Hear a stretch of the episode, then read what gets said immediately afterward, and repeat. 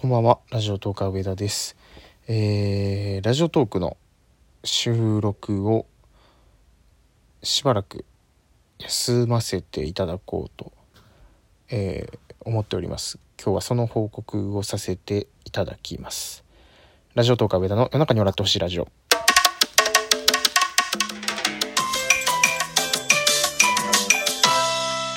改めましてこんばんは。ラジオトーカー上田でございます、えー自宅でちょっと収録しておりますのであまり大きな声出せないんですがご了承くださいということで。えー冒頭にもお伝えしたんですけれどもラジオトークの収録をしばらくお休みしようと思います。えー具体的にはまあ1週間から2週間3週間ぐらいをめどに現在考えております。でそうなった経緯なんですけれどもえーまあ、体力的な部分と精神的な部分と時間的な部分体力的な部分と時間的な部分はまあちょっと重なる理由にもなるんですけどまあいろんなことを総合的に見た判断した中でえー、とそういう結論に自分の中で至ったということです。えーアシスタントの2人にはもう報告してます。その辺についてはちょっと後半で話すんですけれども。えっ、とじゃあまず理由ですね。えーと体力的時間的な部分なんですけど3月の十何日とかからラジオトークの収録をしてるんですけれどもちょうどその頃はコロナが流行りだした頃で、えー今まあ仕事してるんですけど仕事がかなりまあ言い方は悪いですけど暇になって時間が結構あったんですね。っていうのもあって収録がどんどんできたんですけどえーっと先月8月ぐらいから本格的に仕事が忙しくなってきてでまあお盆とかがあったんで8月は乗り切れたんですけど9月いよいよ忙しくなってきたっていうので、まあ、今までのようなペースでちょっと収録がうん難しくなってしまったっていうのがまあ時間的体力的な部分ですね。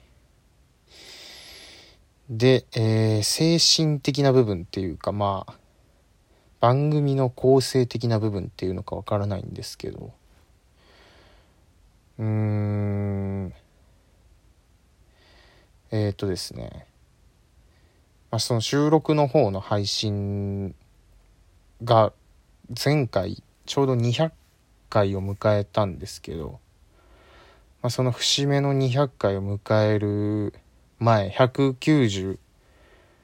何回目ぐらいからですね。なんかそのネタ切れというか頭の中でどんな収録配信したらいいのか分かんなくなってきてる時期がまあ今もそうなんですけど続いてて。でうんまあ今まで収録だとコラボとかよくしてたんですけどコラボもちょっと控えようって2ヶ月か1ヶ月ぐらい前になってからまあ一人で喋るかアシスタントと喋るかってなったんですけどそれもだんだんちょっとネタが尽きてきてしまってまあ尽きてきた中でも絞り出してここ最近をやってたっていう感じです。でアシスタントの2人にその頃にまあその体力的な部分と精神的な部分でちょっと収録が難しくなってきているっていう相談をしてこのままそのクオリティの低いまあ普段クオリティ高いのかって言ったら分かんないですけど状態モチベーションの低い状態で収録を続ける配信を続けるっていうのはリスナーの方に失礼だと思うっていうのが自分の中にあったんで1週間か2週間かちょっと休みたいっていうふうに相談したんですけど、まあ、配信のペースを少なくしてでもうん配信その収録配信は続けた方がいいんじゃないかっていう意見にその場はなってで確かにその時僕もその通りだなと思って1週間2週間空いちゃうとリスナーの方離れてっちゃったりだとかまあいろんな部分で自分の実力を落っちゃったりだとかその時は納得してでここ2週間ぐらい続けてたんですけどやっぱりちょっと収録でうん何を喋ったらいいのかがもうだんだん分からなくなってきてるような状態が続いててでそれだったらライブ配信したらいいやんってなると思うんですけどライブの方に関してもかなりまあ需要が今ない状態でツイッターで1週間くらい前にアンケート取ったんですけどまあライブと収録とどっち聞きたいですかっていうアンケート取ったら収録の方が多かったりだとかあとまあ過去ライブを配信した時にまあ配信のやり方について、まあ、一部批判の声とかがあったりしたんででまあそれに対してまあいいねがたくさんついてたりっていう部分も含めてうんまあ一定数ライブ配信に対して不快に思っている人もいるっていうことを真摯に受け止めた場合というかうーん万人万人のリスナーの方に楽しんでもらえるようなライブの形っていうのをちょっと見つけるまでは控えようかなっていう結論に自分の中で至りました。ちょっと話それるんですけど先輩と後輩さんのライブの日っていう名前であったと思うんですけどには、えー、以前から参加する旨を伝えていましたのでそちらに関しては、えー、ご心配なくなんとかそこに向かって今一点集中で頑張ってやろうと思ってますんでそこは穴を開けずに参加しようと思ってます。ただその分ちょっと他の他のというか普段のライブ配信それからちょっと収録配信を、